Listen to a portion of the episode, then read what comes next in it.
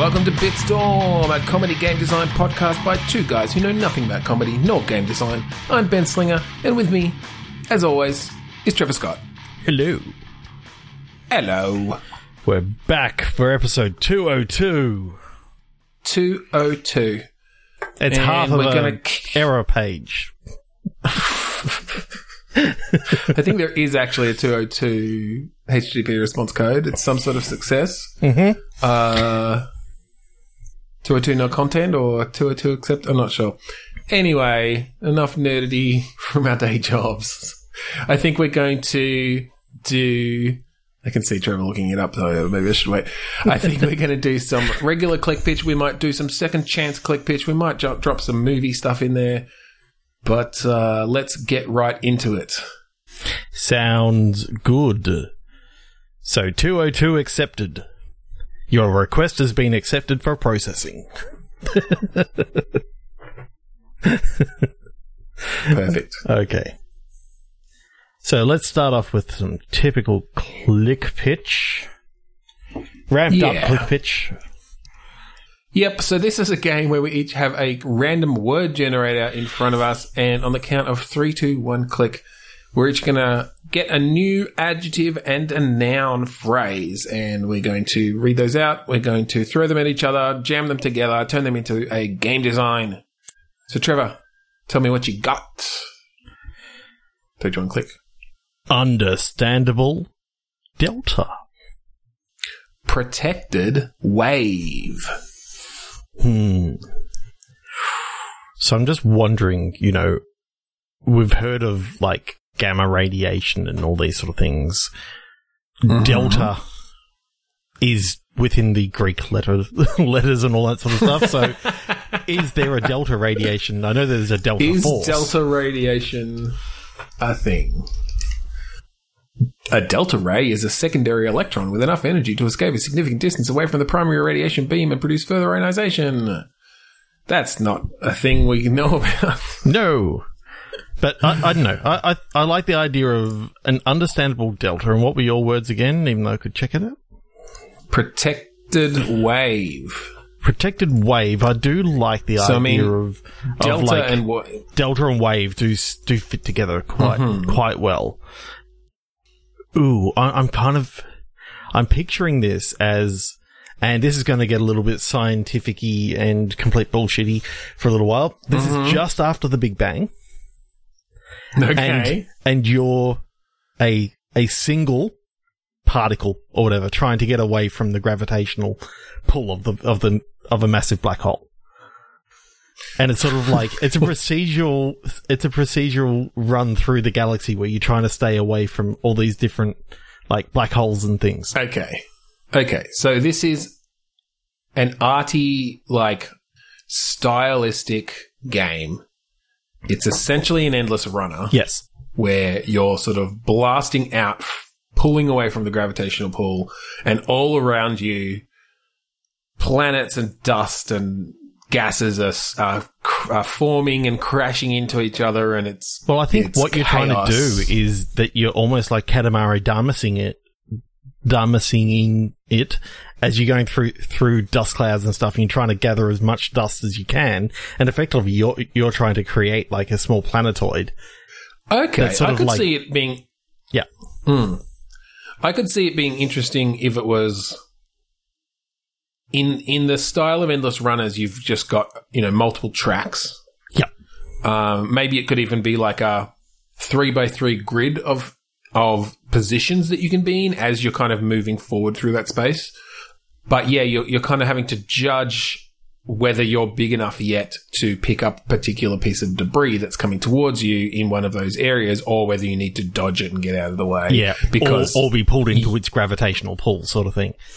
And oh, that could be interesting to bring some gravitational stuff into it. yeah, so as like you, maybe you can't even pass within like one square of something particularly massive or more massive than you you have to be like two squares away and it will actually pull you into that middle like if there if something on the right that's you know too massive in sort of the right center square is coming if you're in the middle square as you go past it, or like above or below it, you're going to be sucked into it. Yeah. Um, if you're further away, like if you're in the far left, then it is going to pull you in, but you'll get past it. But uh, but when you end, you'll be in that middle square. Yeah. Uh, and so yeah, really I, having to like. I like, the idea that because you can't get acceleration as such, you've only Mm-hmm. got so much acceleration from the start.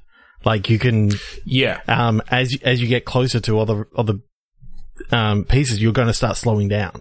And if you slow down too much, you actually can get, you know, is there a bit of a slingshot effect though of those more massive? to speed yourself up. Yeah, maybe. Yeah, yeah. Maybe that's it. Maybe it's not that being close to it will will pull you into it and, and hit it. Maybe it's if you're too close to it, it'll slow you down because you sort of get pulled into its gravitational pull, but then just manage to get out kind of behind it. But if you're too away, then you you get caught in it, but just enough to be like slingshotted past it, um, and use its mass to To, to generate to your own forward. acceleration. Yeah. Yeah, I could see some really interesting kind of, you know, fast paced uh, decisions. Yeah, decisions. it's, it's that you almost a, a Twitch based uh, endless runner in which Yeah. if with you those, actually with those get Katamari Damacy. as you get, you know, the perfect two away, two away, two away, two away, and all of a sudden, you know, you're going at, you know, you're gradually Exactly, accelerating, accelerating, yeah. accelerating. Essentially, you're sort of having to learn the sweet spot for a particular sized or like the ratio compared to you. I don't know at what point. I guess you'd probably just sort of keep making the space bigger and the progression would be like you as a planet, you know, perhaps, I don't know, as you gain mass, you become an asteroid and then you've got enough mass to form a sphere. So you're sort of more like a, you know, what would be a moon and then you're a planet. And then you, I don't know, do you end up as a fucking supermassive star or something? Then become your own black Well, hole. I, I think it, depending on what actually happens, like if you go through like the ice cloud, you could end up like turning into, you know, effectively like a comet or something, and you get that that little tail sort of heading off hmm. behind, and it's it's That's cool. I, yeah. Hmm. I was going to say, I like the idea of the type of, you know, interstellar body you become being based on the sorts of things you collect essentially and pick up and, and merge into yourself during this Big Bang process. There's just something That's about cool. this that I just it's a um you know an an, an endless runner that I've never seen attempted before, and Yeah. it's a Well, subject matter just- that I also haven't seen attempted that much either. Yeah, I think the challenge would be making it interesting enough to look at and watch. But if again, if I, if you're doing it in sort of a stylistic way, where as you're going through this area, all around you, you're sort of just seeing the the universe fly by and Yeah. being created and being and changing. and somewhat coming to life over over you know this effect of millennia that you're actually traveling because you know Yeah, of course. Yeah, it's yeah. You, you're basically setting it over billions of years. yeah Uh, yeah, I, I like that a lot. That'd be fun to play with. I I, I kind of love the idea that you know as you're going through and you you end up in this solar system you know and you you can sort of aim yourself right at a planet that happens to be orbiting right as you're going through you could almost take out you know see whether can I touch this planet and you know cause a global you know some sort of some sort of crazy shit going down in it. You know maybe you can pr- put something up about uh you know you decimated this life just as it was starting on on this planet. Or or maybe if, if you've gone through like ice clouds and that sort of stuff you have propagated life onto this onto this lifeless planet and you know just come up with some sort of random thing at the end you know sort of Yeah, I like I like the idea of kind of having different statistics and and almost simulating the surrounding uh, universe as you move through it, and like in obviously in fast motion, but yeah, as you as you go further on, you may be more likely to find planets with life on them already that yes, you destroy or you pass by and you hear a cheer or something like it's just like you made this many people happy by you know passing close to their atmosphere and giving them a nice view of Yeah, something. nice light show. Or, Um, yeah, eleven people committed suicide because they thought you were the second coming of their religious icon. you flew t- too close to the sun and you and you instantly diminished your Yeah, yeah. how big you actually Ah, were. that's yeah, that's cool. it's really cool. All right, three, two, one, click. Lenient competitor. Planted pose. okay, well, those words first brought to mind. Mm-hmm. competitive statue being. What's it called when you like up on the side of the street busking as a human statue? competitive human statue. In VR. Maybe, well, maybe in VR, or I was thinking sort of a physics based thing, right? So planted pose made me think of like getting into a pose, pose where you are planted as such, where you are stable.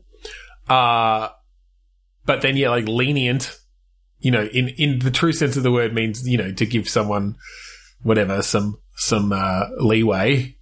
But it made me think of leaning. And so it's, it's sort of about having to have the other person break their pose in some way. Mm-hmm.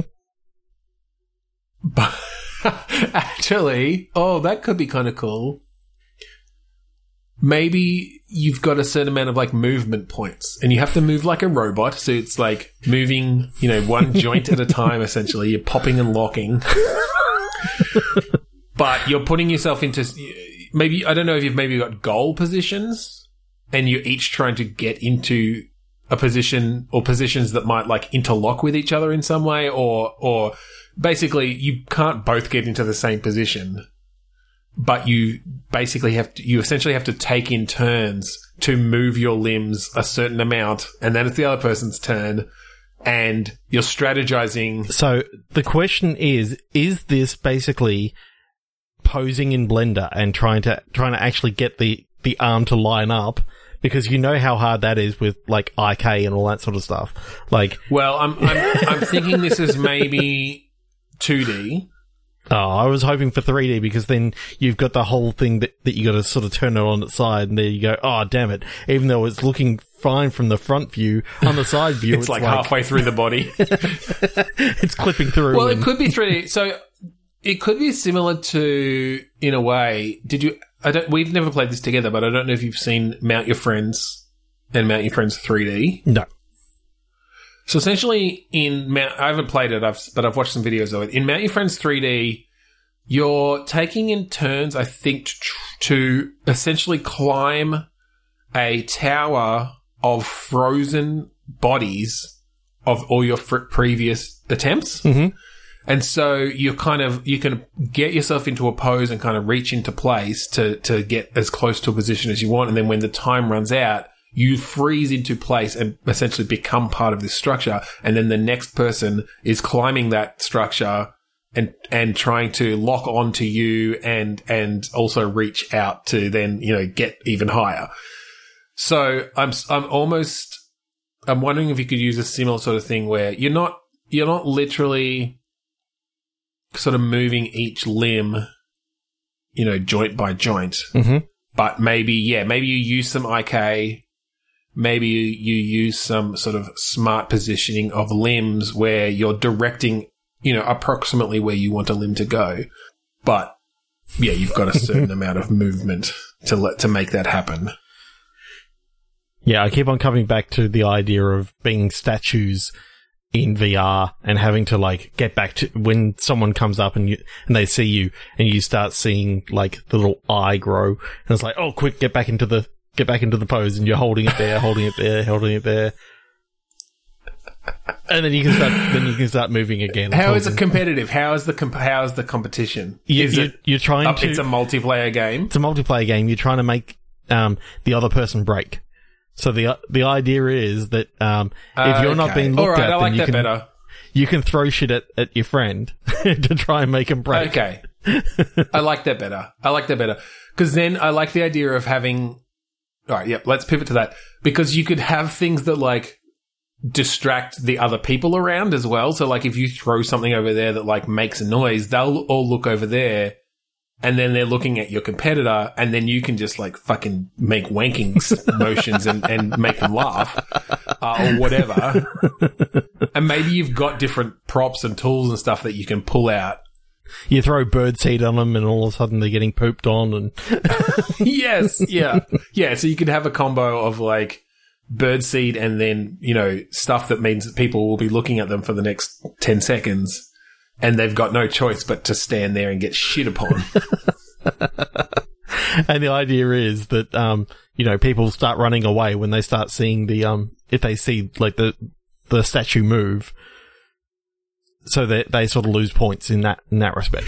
well, I think you, I think you're literally trying to make money, right? So uh, I think it's a, I think there's a, uh, a balance of you do want people to look at you while you're frozen. So using those distracting things can be to your own benefit, where it's like, oh, they're getting all the attention and I don't have any way to fuck them up right now, but I can take the attention off them and freeze and get some money because if, you know, if they look at you for long enough and you do well, then they'll throw money in the hat. but at the same time, you know, if you do that, then that, the other player is probably gonna be fucking you up and, and, you know, attempting to do things as well. So yeah, I think it's really trying to lure the, lure the, the, the pedestrians to you if you think you can make money from them and Yep. strategically utilizing props and different things to But again, to, to really fuck with the people that you know are looking at you strategically at the right time, you know, coming to life and and you know like scaring scaring the AI people because the the whole thing is you know they they're wanting to see you as as smooth as possible so they they can sort of see the tracking data and if it move or the computer can and if it moves Yeah. within you know a certain thing. Uh, people ga- or the computer will gauge how well you actually did, depending on how far it actually moved and then like if you then It'd be interesting to, to, like to like scare It'd be interesting to measure the movements. Obviously, with VR, you've only got the position of, of the head and the uh, and the hands, but i a lot of games will do you know inverse kinematic elbows and stuff. Mm-hmm. I wonder if you can do it to like measure how smoothly you move, sort of only one joint at a time.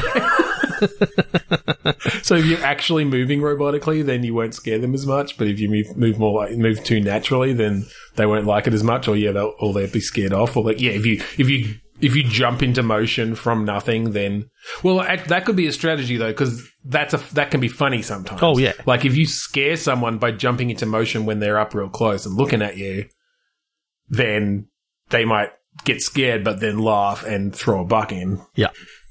Yeah, that's cool. That's another one of those ones where I'm like, oh, I want to mess with that. I, I do I did have another idea and it was literally where you've got X number of people in the in the game and um they're all trying to figure out which of the statues is actually you in VR. So they're all going around throwing things at you, the statue, and you've got to try and keep very still. So kind of a almost a spy party kind Spy of thing. party where kind of you're thing. trying to blend in. Yeah. So that was the other. That, was the is other thing. another cool option. I feel like that that's tricky because it's hard to force the VR player to do something like stand on one leg or do a particular pose or something, right? Like because and like having things thrown at them virtually, if they don't see it coming, they might get a little bit of a surprise, but you know, they could just close their eyes um, to do really well. So no, I, I think we, I think I do like that idea, but I think we stick with our competitive, strategically using props uh, VR robot Yeah. busking simulator. That's really cool. Cool, cool, cool. okay, so what should we do now? Should we should we dip into some second chance click pitch? Sure.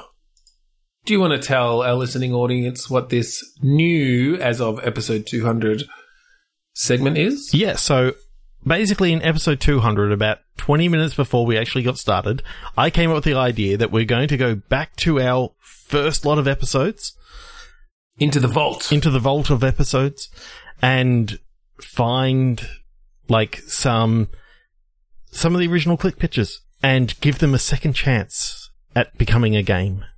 Yeah. So essentially, we're going to take the pictures that we had back then, forget the games we made, which we quite literally have done, uh, and just use that prompt to come up with a new game. See how it might, you know, then we can look back and see how it might differ over 200 episodes. We haven't yet, but four you can. years. yeah. Go back and listen. This is this is a reason for you to go, hey, I wonder what they did with that prompt the first time. Yes. So, uh, should we just start from the top? Um, I'm a- I'm happy to just choose one at random. I.e. the the the one that I'm that I'm sort of going towards. Which is one do you want to do? 'Cause we won't do all Cool of corpse. Cool Corpse. Mhm. Okay. Now I don't know whether. I mean, first thing that comes to my head is Weekend at Bernie's. Weekend at Bernie's. But but I think that's where we went to last time. So I think it is. That's what I was also thinking. I think that is where we went to last time. I do think of a dead person in sunglasses, which obviously we can about. super cool. So maybe this is more around the actual temperature of a corpse. Yes. Maybe this is some sort of thing where if you don't keep a corpse cool enough, they might come back as a zombie or uh, some sort of undead creature. Yep. But if you keep them too cool, then they come back as like a, a vampire or something like that. Like if you if you Well, or if you keep, if you if you if they're too cold and then you like drop them, they'll just shatter, and you won't get the points for like delivering them to where they're supposed to go. Like there's some sort of there's some sort of reason you don't want that to happen. I don't know if you get if I don't know if you're delivering them or waiting. Yeah, because I'm sort of picturing an arcadey kind of maybe couch competitive sort of thing, almost where. I don't know, maybe you can throw a nearly thawed corpse at your opponent and they have to deal with it, you know, along with their other ones. Um for some reason my mind's gone to the game Cool Spot, but then um the Cool Spot character becomes like gets replaced by a cool corpse and It's just a weird branded platformer with a fucking ragdolling dead body bit jumping around. I'm literally thinking that you, you're dragging you're dragging this rag doll around throughout these different platforming levels, and you got to try and get them get them to the end of of each level with the least amount of damage possible. Okay, okay. I could see a platformer where you essentially you play someone who has been bitten by a zombie, Mm-hmm. But you know that as long as you keep cool, the zombification process can will will not take hold. And so throughout the levels, you've sort of got ways that you can cool down. Mm-hmm. Uh, but if you warm up, then it does start to affect your movement. You can, you know, you start moving slower. You start maybe having limbs fall off. that, uh, now that I'm saying it, that sounds difficult. Maybe it's more of like a Lemmings type game. Where you have to get zombies to the end I, I still I still like my pieces. idea of you're a coroner, and you're literally trying Okay. to get the corpse across this platforming level, but unfortunately your coroner van has broken down, and you've got no way of getting it other than dragging. Oh, is that what you're saying? Yes. Okay. I might have just like not listened to that part. Yeah. Uh, okay, so you're like grabbing different sections of this ragdoll. and Yeah, you can basically grab by the grab by the arm, but if you if you pull too hard and you know it gets gets sort of stuck, then you can you know literally rip the arm out of its socket if it warms up too much. Because obviously there's still Yeah. So are there, are there similar? Yeah, there's still temperature things that you can cool it back down at certain in certain places. Yeah, because if it gets Okay. if it gets too warm, then you know you, you're basically uh, speeding up the um the amount of decay that the body is. Yeah, Is the having- decomposition. Yeah, decomposition rate increases exponentially. you I drag mean, it across a we'll hot plate and you smell some nice like oh god. then it starts attracting animals and things. Yeah. Actually, uh, it's it's gross, but I just had the the uh, the image of you know you're getting close to the end. It's it's warming up, but you think you can make it, and then a fucking vulture comes down and grabs the leg that you're not holding onto, and just and pulls it up into the air, and this ragdolling corpse is you having to like yank it off this bird. You do manage to get to the end, but you know the bird gets the leg. So you lose points. I'm, I'm just the the amount of different areas that you could you could take this, you know, gradually warming corpse, you know, kind of Celeste like Are you thinking 2D or 3D? 2D. Okay.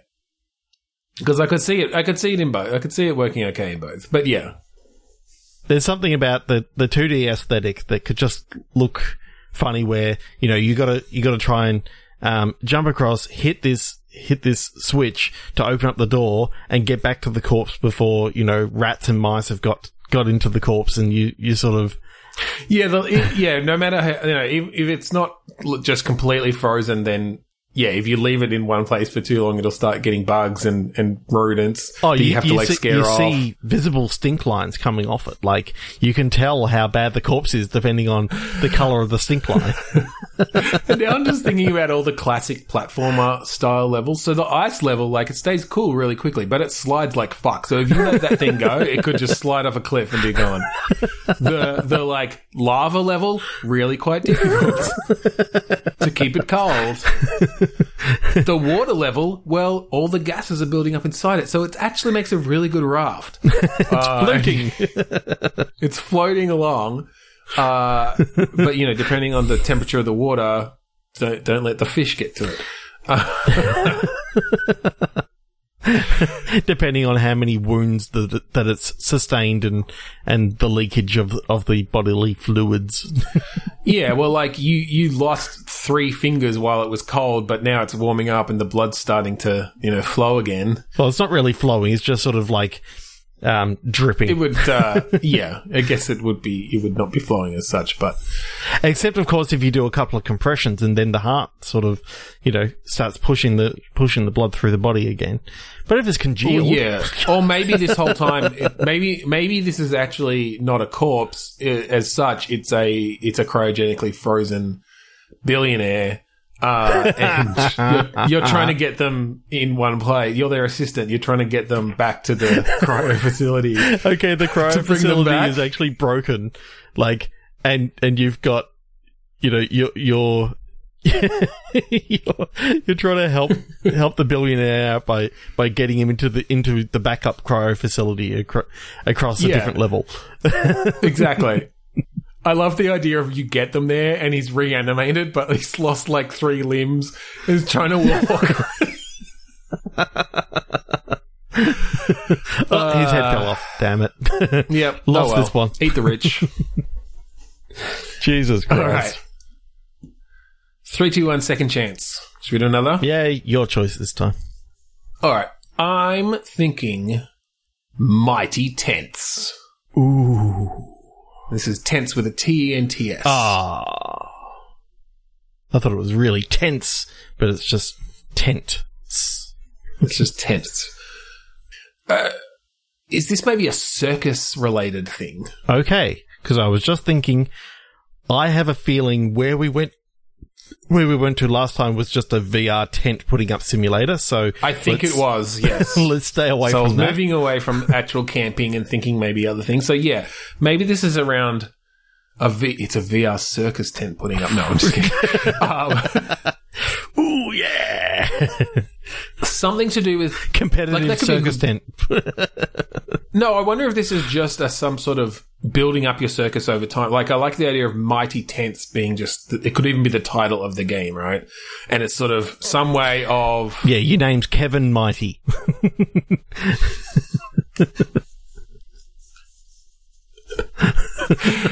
and you're just selling tents. Come down to Kevin's tents. We got mighty tents. We got little tents. No, I'm thinking Ke- Kevin Kevin Mighty's circus, and you know, okay, it's, it's his circus. it's his circus. Sure. Uh, the ring. He's the ringmaster Yes. of this circus. And he started off with nothing, nothing but a three man tent and a two juggling balls. That's all he had. He lost the third one. a three man tent. So it's basically he starts off with a camping tent and he finally upgrades Yeah. to upgrades to the big top. Yeah, he was he was only in the tent because it was hot outside, and he, he like he sets up the tent down on Burke Street, starts busking there. he makes his way all the way up to a big top circus. Um, okay, so I suppose the the question is what sort of what sort of action are you able to control in this? Is it all about this is a you know a strategy game of you've spent this much money on hiring these sort of clowns, or is it a more action based spinning plates sort of You know, it is a strategy game, but not not like a management game because I know you hate those. Yes.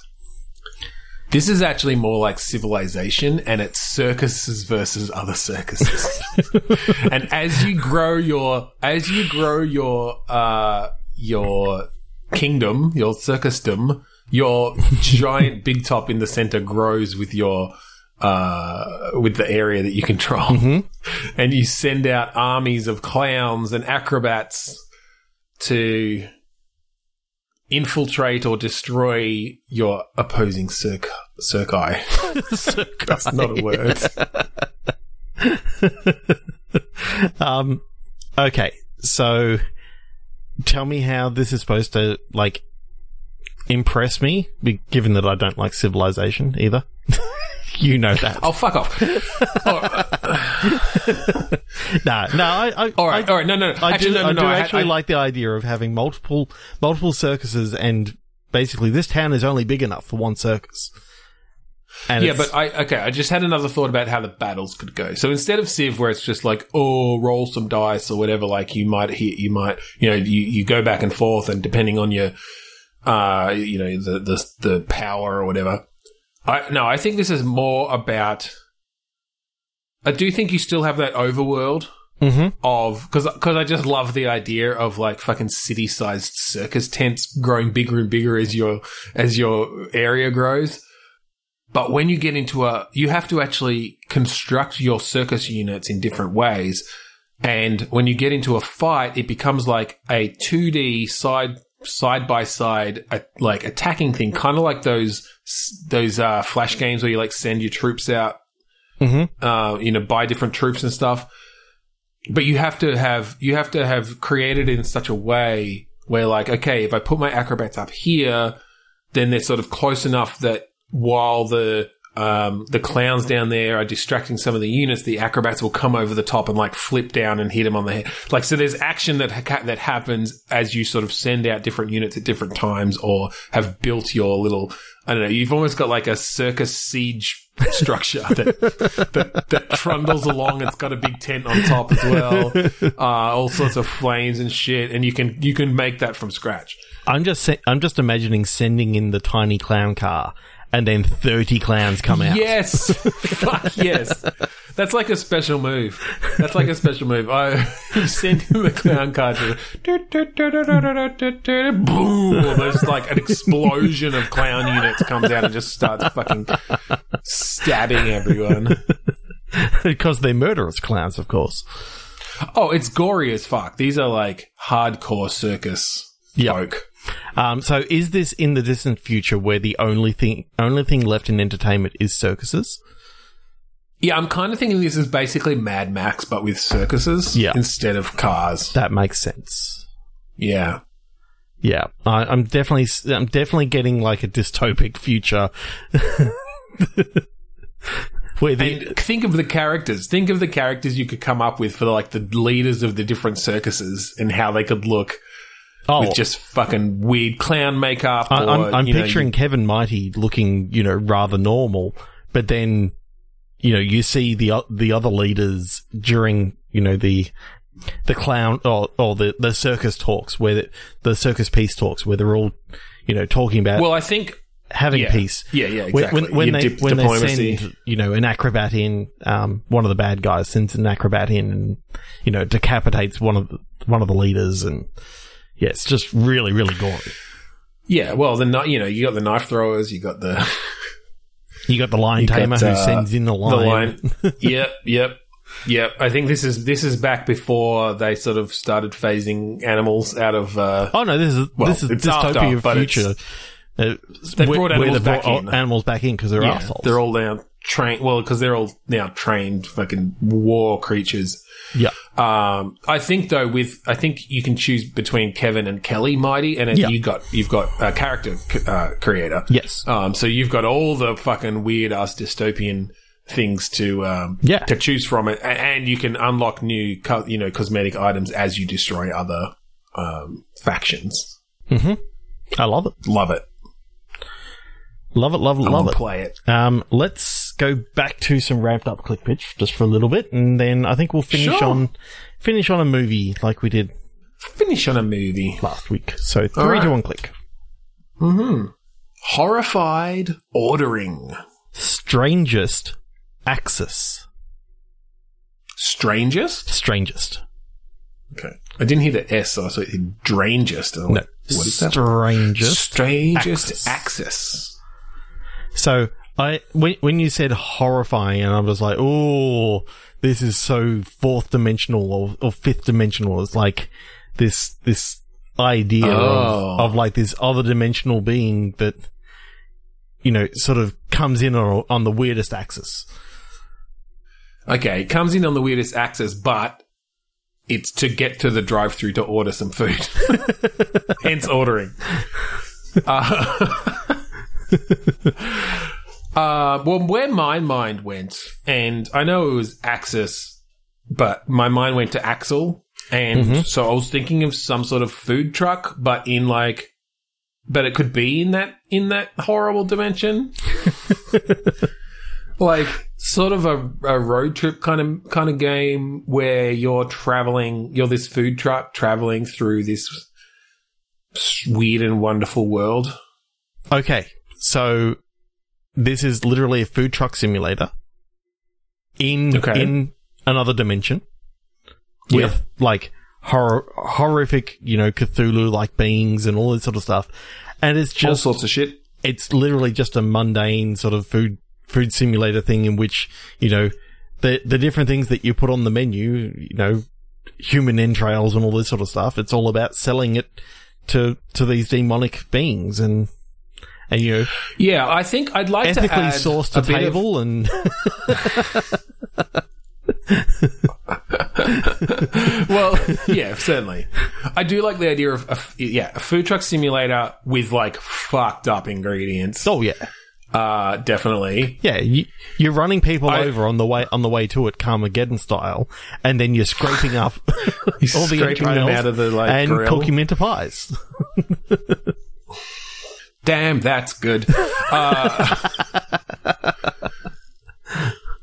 I I do like that. I'd like to add some narrative stuff in there, and almost a bit of like a, I'm almost think, thinking a bit of sort of FTL sort of stuff, not in the not in the main gameplay, but in the sense of like you get to choose where to drive next, and that will gauge that will determine like the types of customers or you know maybe special events that will happen like you go into an area where there are fucking geysers of hot urine or something and you have to like Ooh. be fast or you have to cook certain things to to make you know to to go with that but also that there is some sort of overall narrative where you're trying to get to the end and there are ways to fail. Like I'm Yeah. feeling like this is a bit more of a roguelikey kind of thing where maybe as you go you unlock different ingredients per run or something and you have to be fast and accurate enough in each area or yeah you fail. Um, so interdimensional food truck, so it can go between different dimensions, and you have to get the ingredients right for the dimension that you're currently in. So if you've parked in this one in this one area, and then Hmm. happen to flick the dimensional switch to to go between a couple of different dimensions, you know, Oh, you need to you need to make sure that you that you're serving the right food at the right time, That sounds like it's getting complex. and it wasn't already. I don't know. well, I I was feeling it. I was feeling it with just like traveling through this fucked up dimension because I feel like then you're gonna have too many different aesthetics. Yeah. I think there can be different areas, but I think you're just in this. in Okay, this- so we're not doing a Star Wars thing where it's just you know you got Forest Moon of Endor, you've got Ice World of No. Hoth, you got Sand No, I think World that's it. I think as as you like, you have a procedurally generated path where each of them have, you know, they might have different features. They've got different types of um, creatures that you know you might slowly go from the area where it's the intestine eating, you know, elf like yep. or whatever. Yep. Um, but you know, as you travel, you know, further north because you've chosen that path over another path, you start getting towards the people who like um, hair cooked into uh, into a gas and served in a vape pen. Uh, oh, so the gaseous beings of of the plains of I don't know. I thought I thought I had something there yeah, yeah. You started off strong, on and then I just one. teed it off really. Yeah, but yeah, I, I, I like. I feel so. Maybe it's that the currency. Maybe the reason you're doing this is the more uh, beings you serve, the more favor you get from a particular godlike creature or something, right? So the failure state is, oh, you didn't serve enough of my minions. Crush Yeah, uh, or something like that. And and so you the choices that you make of where to go will determine like your stock of ingredients and types of ingredients, the type of characters, um, and you know how much time you might have at that spot because of environmental factors or you and you'll get you'll start to learn the challenges and then maybe you can pick up additional things uh, you know you finish a level and it's like okay you know um, someone gives you a special fucking disembodied eye that sits on the truck of your messed up food truck and lets you see more about the destinations that you might get to go to next you know like that Yeah. sort of that sort of power up uh, but I kind of just like the aesthetic. but but you don't get to use it until you until you find the interface that actually um, interfaces it into into you know the computer system, or you find a mouth that you can connect to it, and it just speaks incessantly, telling you what it sees. I do, I do like the idea. You just find a mouth, and then yeah, it and then it's just talking to you all the time. Uh, it does do some good for you, but it's almost not worth it because you're trying to serve up, and it's just like shout, like starts singing out of key, and that's cool. I just I like I feel like the that aesthetic is really fun just because it's unusual and you could do so many different things with it. But it's almost it's still in this whimsical way. Like it's not that there's you're not trying to shock the player. You're not trying to surprise the player. You're not even te- really trying to gross out the player. But everything's fucking gross and disgusting. Yep. Because that's just this world. Yeah, and I'm just I'm, I'm imagining you know at different different parts like you know having the having the character sort of go oh gross dust or something like that. You know, just something purely mundane. You know, he's dealing with entrails and all this sort of stuff, and he goes, "Oh, I got some tomatoes Oh, in the entrails." There's no blood on this. There's no blood on this knife. What happened? Someone watch this. Okay. Uh, yeah, I, I like that. I like that a lot. Um, also, it's in VR. Also, it's in VR. I mean, it feels like a fucking food preparation game these days should just be in VR. Everything should be in VR. Three, two, one, click. Yeah. This is very basic. Wide spin. Soul chest. Chess? Chest. A chest? Soul, soul. chest. S O U L? So you can go either S O U L or as it's here S O L E, Oh. but I do like the idea of a soul chest. Like, Yeah, but the soul chest in like. That could be interesting as well. There's only one of them. Mhm. Why is there only one of them? What's in it? ooh, So It- wide ooh, spin. Ooh, ooh. I- I'm I'm seeing Hmm. like remember how in Pulp Fiction when they open up the briefcase Oh. and you just see like the the shining golden light come out of it. Mm-hmm, Literally, anytime that someone opens it up, it's kind of like Yep. the Zelda the Zelda thing of light streaming out of there, but you never find out what's inside it. It's sort of like it changes it changes people like as he shows Yeah. shows people what's inside it. Okay, so is this is this game about transporting this chest or something? Yes. Like moving this chest. Okay. Why why are they moving it? It's obviously this very powerful chest. Who are they? Um Are they I th- I think they're trying to protect it, but they're also like they're getting away. They're trying to hide it. it's too powerful. It's too powerful. Whatever's inside is, is too powerful. It can Yeah, it can change. It it can, can change, change people. people's lives. It can change people's whole personality, effectively. Right. So it just has some sort of unknown effect on anyone who opens it. Um, maybe it's a known Powerful effect, but it's just the the the problem is that that that known effect is that they they fall head over heels in love with the with the chest, and therefore they're now With the chest. You're just having to fend off all these people who are desperately in love with an inanimate object yeah. as you travel across the lands. Quick, distract them. Open, close. you can only get a small the the small look at the at the object inside the chest. I kind of, uh, I kind of had a vision of, uh, and and maybe this is because I've I started playing a little bit of Death Stranding, where you've got these sort of balance mechanics. But I kind of had this idea of traveling across the land and, and gathering stuff. But you, the, the one constant is the main thing you're, you're bringing is this chest, and so the chest is always on top. But every time you pick up more things, it like makes this pile in your cart just like bigger and bigger. Uh, and so until you've just sort of got this thing with the chest teetering on the top. hmm And then I suppose the gameplay is around balancing that and, and managing what you pick up or decide not to or sell off or do different things with or use as a resource or I don't know. Whereas what I've got in my head is like, as you're walking along, the chest is literally levitating off the ground just behind you, and you got you got it kind of like on a leash that you're you're pulling along. Okay. But it's it's a point and click Very adventure as such. Just it doesn't walk around by itself; it just gets dragged along by your character. Right.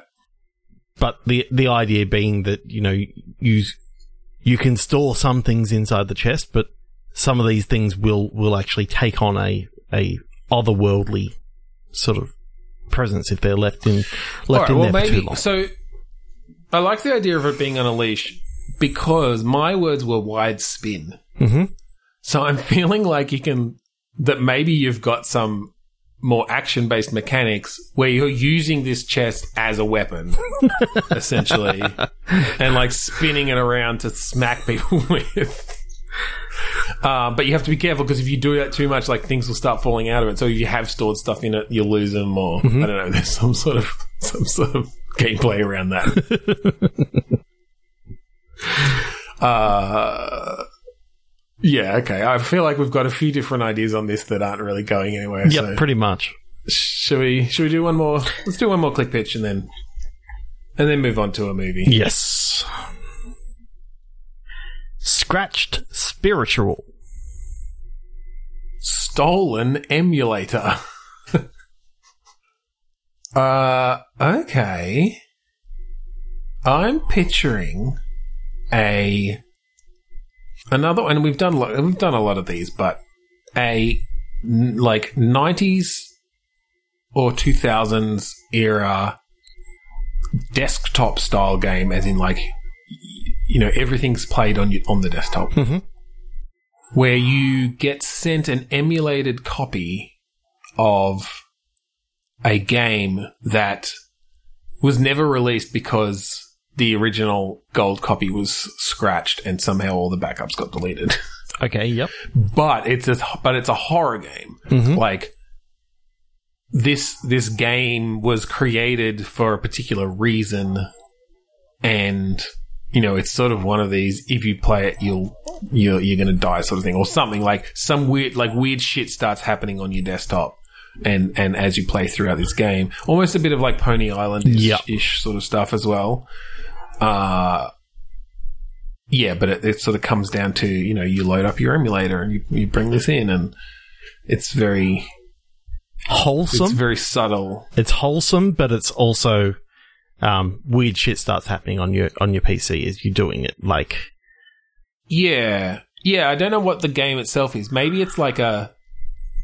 Maybe it was a. Maybe we make up a we, we make up a religious organization, and this game was created by them to you indoctrinate. know essentially indoctrinate people in a in a happy friendly way, like the same way. You know, essentially, it was like, well, the Mormons go door to door and hand out their stuff. We're going to do this a bit differently, and we're going to put it in a video game, and we're, you know, we're going to get so many kids playing this game, and they're all going to want to join our fucking cult religion. Uh, But if we if we get big enough, then we're no longer a cult. Like, yeah, yeah, it's all it's all a matter of size uh, and respect. But like, yeah, you start to find out essentially that they were dealing in like occultish stuff. so And- are there, are there little Uh, videos that you'd like unlock along the way, kind of like in in the game Control, how you can find different videos throughout the throughout the game Mhm. that sort of explain some stuff happening in the background that you know start off kind of okay, but they they also kind of distort reality somewhat. So I like the idea that this whole time you've got someone with you.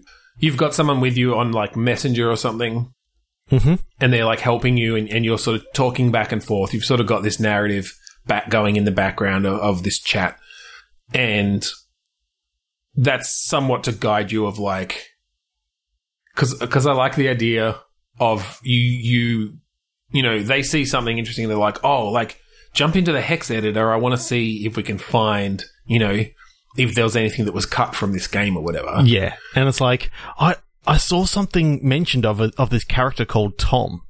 You know, search for the word Tom within within the yeah exactly. You can search for strings. Yeah yeah. And then and that's where you start finding some of this stuff and like yeah it's like wait that that looks like an encoded video file. Like that's a that's a that's a real player file It's a And- grainy and real yeah, and it- media file, and then um, I I kind of like the idea but of somehow it's in like perfect hd when you play it back. Oh they, that's impossible. It's like how'd they get the encoding so well, and they encoded it down to like you know. Three bytes.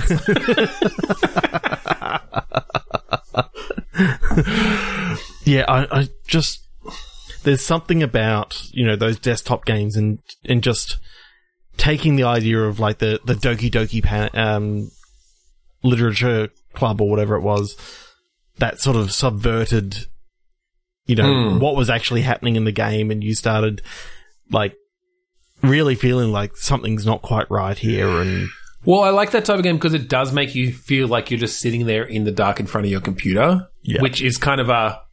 It can when when you you know, we've all as teenagers sat there in the dark and looked up creepy shit while you know while we're while we're on a computer in the, yeah like okay it's it's that same sort of thing.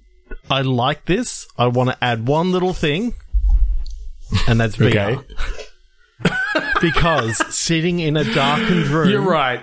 with just like a CRT sort of looking thing right in front of you and Yeah, some nice ambient sounds that that sell it. You got like the fish tank bubbling in the background, and I think we did something similar to this with creating that sort of that sort of ambiance before. But no, I like this as yeah, and then you're sort of you're you're almost. I guess I guess the only downside to that is you're not typing and actually using your mouse at a computer physically, which also adds to that in a big way. although controller down and you're having to physically use your mouse in in the game Oh, okay. And- so you're saying it's not and- a it's not a touch controls or a it's a, it's a keyboard and mouse game, but you wear the headset. yeah Okay. Yeah, I mean, if you if you remember that. if you remember the um the way that it actually worked in in say uh what's it called the Rick and Morty game, how you you could actually use the mouse in that and you controlled it on the screen and that sort of stuff. Yeah. Um, I don't think Yeah. you do the whole game like that. It's just you know, if you if you need to do typing that sort of stuff, you've got your two pointer fingers that you can do the, the typical one finger typing. Oh no! and- See, I feel like you still need to. I don't know. Yeah, but then that's hard. as you're playing the game, you can basically have your character pick up a controller, and then you're actually able to use like the controller as I just feel like you'd, they'd have to be like actually taking their headset on and off to be finding the different peripherals and things. No, I'm not saying I'm not saying use the actual mouse and keyboard. I'm saying that in in the game you've got your touch controller. Oh, see, that's what I no. See, that's what I was saying because that's not. You don't have the same. You don't have the same. uh like tactile. tact exactly that's the word i was looking for like tactile experience then of actually pointing and clicking and typing things. I don't know. I i think i think you could go a different anyway it does it doesn't matter. We could have both options in there and, and as long I, I think sitting in front of your computer and you have a little thing you know one of those things that comes up at the at the front saying you know we recommend playing this game with headphones and the lights off. Headphones, lights off, or even better, VR with the lights off. yeah or if you if you don't have a dark room playing VR uh no but that's, and we'll that's- supply the dark room, and you you can look around your room and you can sort of see like the the faint glow of the of the fish tank in the corner. I mean, yeah. Look, the benefit the benefit of VR, of course, is that then you can start bringing some of the weird shit into the quote real world, where yeah, it's like, oh shit, I noticed that the fish, like the bubbling, bubbling fish tank has stopped, and you turn around and like, oh, your fish are floating on the top. Oh shit! oh god, that is so creepy. Okay, I'm sold on VR now.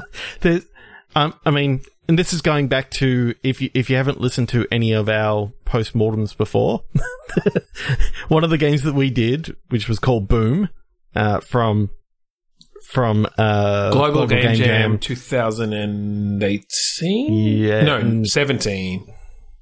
no, No, 18. 18. 18. Yeah. Um, 2018. so that was set in, in a room. Um, it basically you were you were trying to download the latest game Boom instead of Doom. Um, and the babysitter kept on coming in, checking that you were doing your homework, and it was very basic. But that Yeah. what what we learned about audio in that, and just Mm-hmm. having like just some gentle background noise and hearing a car the go hum by of the computer. Yeah, exactly. Yeah. all these Yeah, things absolutely. um like as soon as we put them in it was like oh my god this feels like so alive Yeah.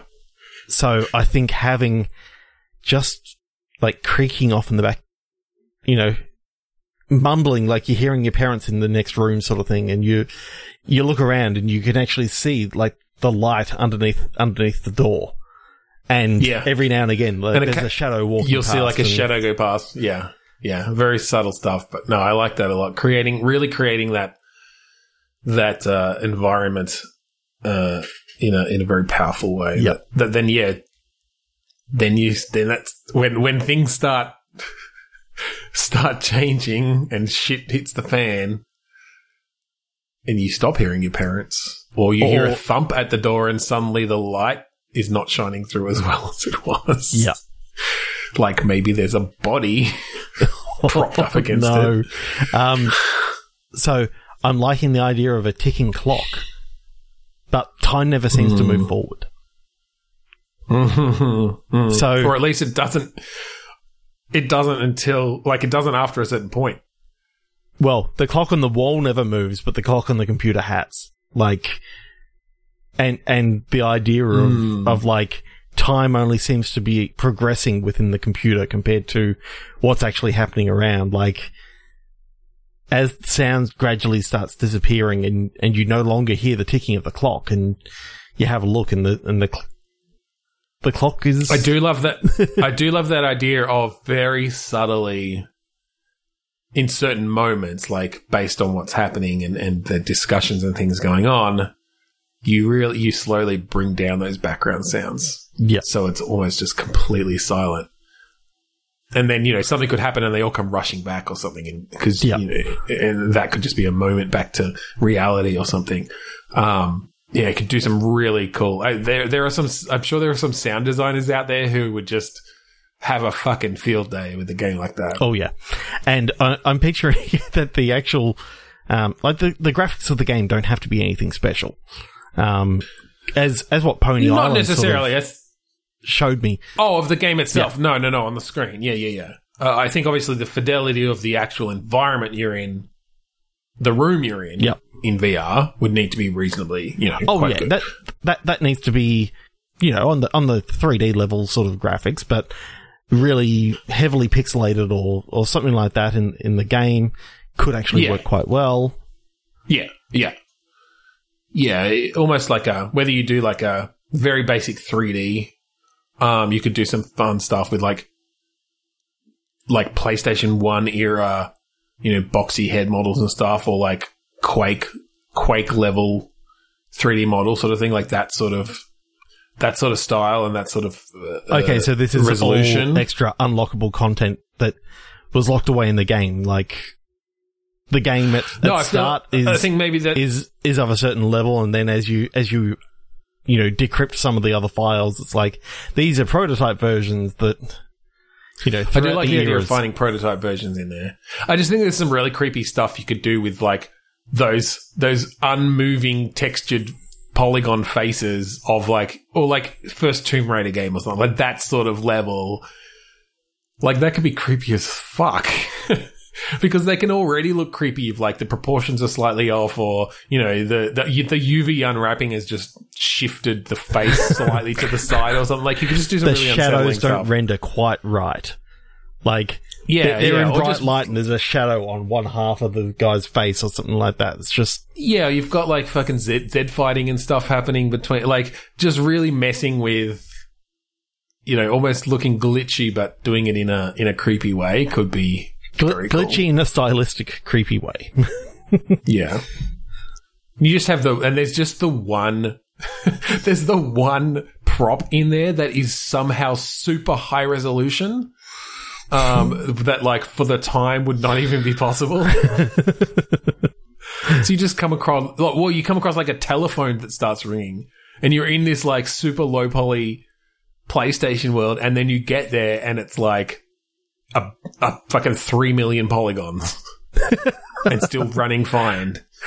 and it's just like, what the fuck? How did like this shouldn't be possible? oh, 3D phone and a 2D 2D platformer that just appears. Oh, God. It's like, oh my How, god. you just hurt my brain. How would that even like? I do like that idea of using our actual modern technology to to create, like, to put into a essentially a demake game in a way that is just like what the fuck. Yeah. Anyway, all right, let's move on. That's really cool. I think we're both like actually really excited about what that could be to the point that we can't actually come up with a good end for that one. So we'll just end it and we'll do a movie. Yep. Uh, we'll we'll end it, and then this might be one that I really want to take on. So we'll see what happens. Yeah, I know. I, I want to create environments in VR now with cool stuff. So uh, the way we do this generally is we both get a movie. Uh, we sort of say what we got, and then we choose either the best. Uh, the movie. If we know the movies, we might do an actual tie-in to the to the movie itself. If we don't know the movie, or we just think it might work better just as a prompt from the title or the poster or the description, uh, then we'll do that. We'll just basically have our way with it however we want. So, what did you get, Trev? Sydney White, a modern retelling of Snow White set against the students in their freshman year of college in the Greek system. Nice. I got Footloose, but it looks like The remake, the remake. 2011 remake, which I didn't even realize was a thing. yes. Uh, I haven't seen either this one or the original, so there you go.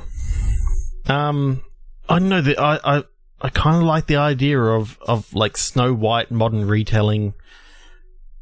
You know, Well, could could should we take that as we do a Snow White retelling, but we don't do anything that's necessarily like the movie Sydney White. We just come up with another way to retell Snow White Yeah. and the Seven Dwarfs.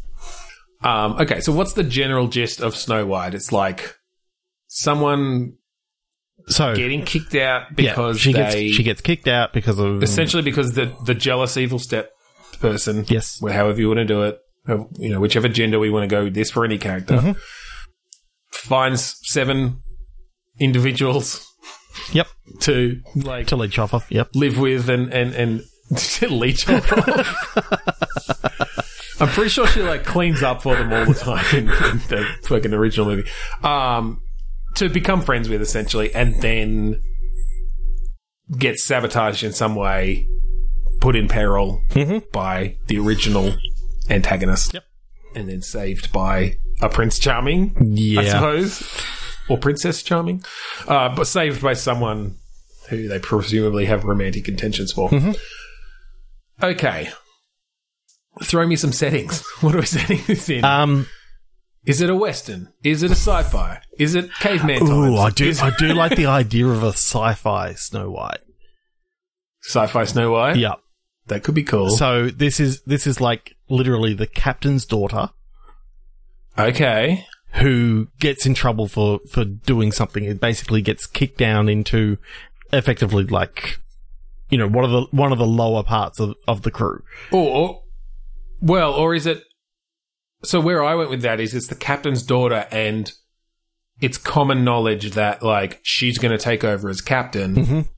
because she's the daughter, and so like The first mate. the first mate is like, fuck that. Like, that's my position. And essentially tells, like, the security officer to go and kill her. I'm liking the idea that she ends up down with the janitorial staff, and you know, like there's Oh, I see. Okay. That's where you're going with Yeah, so she's sort of in, So is this on a starship? Is this, yeah. yeah, is this Star Trekky then? Uh, whether it's Star Trekky or, Or- whether, or whether it's like um, Battlestar? a little bit more gritty, kind of like if you if you think of like the Nostromo from Aliens and that sort of stuff, how it's you know kind of Okay. a little bit little bit darker and Mm, um, mm. there's just something about you know the the um you know the Riker of especially uh, it, oh, yeah. you know the Riker is basically you know sent her down into well, no, I into think, peril. I think, and Well, I think the same way though. Though, like I think Riker wanted it. We're just going to call him Riker. Yeah. I think Riker wanted her killed, yeah but just like in the original, uh, yeah, the security officer Worf. Worf, uh, it's just so much easier. I know, was like, well, I don't want to just kill this innocent woman. So what I'll do is say, look, I'm going to throw you down on the lower decks. You know, they never come down here. Just stay down here. Just live your life. Like never come back. But, you know, I'm going to let you go. Yeah. Oh, there's there is one thing though. You can never go to the holodeck again. Yeah. You can never go to the holodeck again. So I, I like the idea that it's it's basically they they talk talk about her going on an away mission, and and you know then Captain Picard. So this is Picard's daughter, obviously. Um, you know. Picard finds out that you know her being a red shirt, uh, she died, and all this sort of stuff, and yeah, so he's kind of. I love that. I love that. I love that idea that I think they actually do go on an away mission. Like the way that Riker does this is, is he's like, we're setting up on an away mission. Worf, you're going down with Tasha Yar. No, okay. All right. It's a, it's an imaginary Picard daughter. yes, Um, what's her name? Uh, what's a good French name? Amelie Genevieve. Picard. Genevieve. All right. Genevieve Picard Yep. goes down on the away mission. Is she like a science officer, maybe, Um, or like a low level, like not a not a, not in the bridge crew? no, but she's she's you know well liked enough, and and everyone everyone loves her sort of thing, and you know that's why Yeah.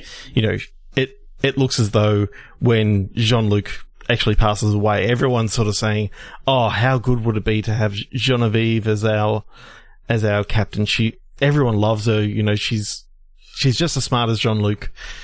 All this sort of stuff. Yeah, yeah, yeah, exactly. So so it's yeah.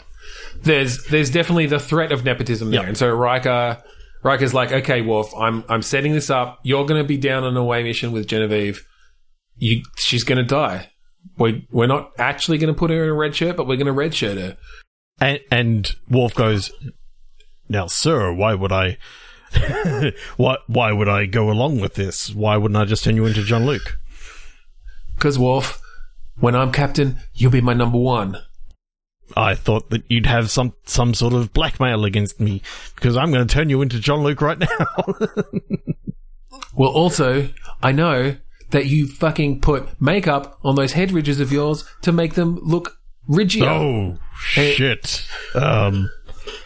Well, Riker. So now, I'll- listen, I guess I'll. I'm just gonna sit weirdly on this chair backwards. I'm gonna sit weirdly on this chair by by launching my leg over it and check out my cool beard. I'm gonna give you a big smile. I'm gonna say, "Kill Genevieve."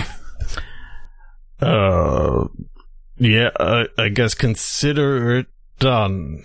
I don't want the secret of my makeup getting out. Oh my god. And so, yeah, but of course, he doesn't kill her He he instructs Somehow Chief she gets- to, to like um to beam her directly to the yeah, Yeah. to the lower decks. as an explosion happens, like I'm, I'm picturing, you know, he sort of tells Chief O'Brien, you know, this explosion is going to go down at this time.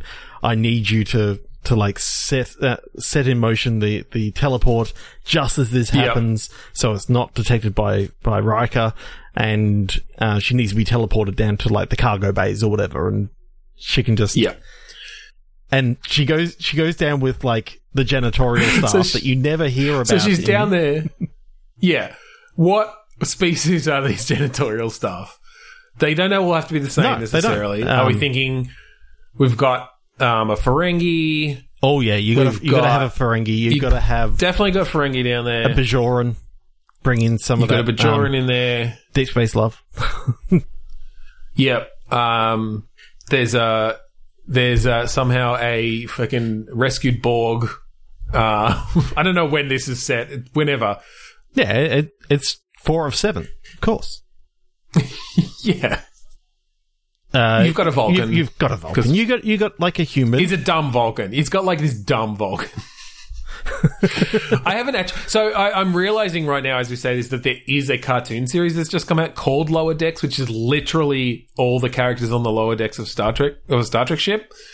I haven't watched it. Apparently, it's really good. I've been watching it, and that may be where I got some of the ideas from. Oh god damn it! but you know, just, just the seen it. idea of the lower decks, like. Um, Okay, okay, that's fine. yeah, I haven't put anything else in. Like Ri- Yeah, Riker good. isn't there, you know, just uh, killing. No, no, I know. killing people. I know, I know. Um, all right, so so we've gone fucking way over. Jesus. All right, to um to finish this up. Mhm. The Snow White story. Obviously, Riker somehow figures out. Ri- Riker's finally like, computer, where is Genevieve Picard? Genevieve is on deck X three in the janitorial area. It's like, what the fuck? All right. uh, fucking uses the replicator to make a disguise for himself. goes down there. It's like replicator, one poisoned apple. no, wait. Tea, Earl Grey, poisoned.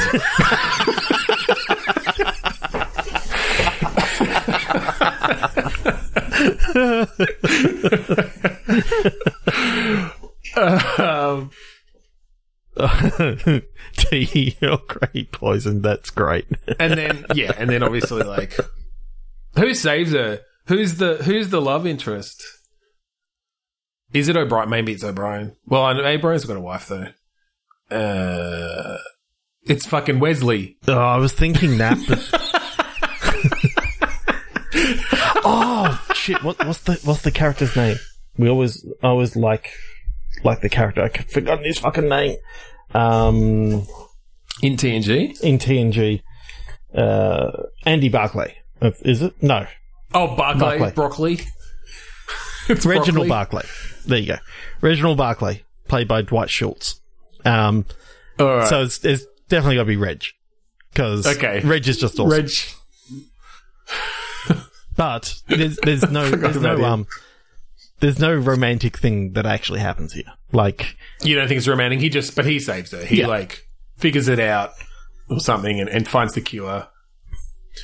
And uh, then they eject Riker into space and uh, and then we find out the whole time that like That It was that Thomas it was evil, Riker. It was evil version Riker. It was Thomas Yeah. Riker. It wasn't. It wasn't the the um, I don't who's William Riker, Riker. that we all loved. Um, so what happened in one of the earlier series is that there was a, there was a big disaster on a planet and Riker got beamed up just as, um, some, some failures happened on a planet. But there was also like this radiation in the atmosphere and at the same time, um, that Will got beamed up, the radiation deflected a second, uh, beam Yeah. and it duplicated Riker.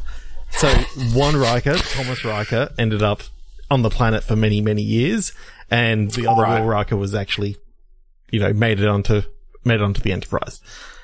Yeah, Um, gotcha. So right. they did bring back Thomas Riker at one stage. He became part of like the Maquis, like right. Yeah. yeah, just just around the time that Voyager started. But All right. yeah, I like the idea of, br- of bringing back Thomas. Riker. It's it's Thomas Riker and uh, Bill Riker was like fucking Tied up. tied up in a Yep. turbo closet somewhere. and no one, no one missed you. No one knew for months and months.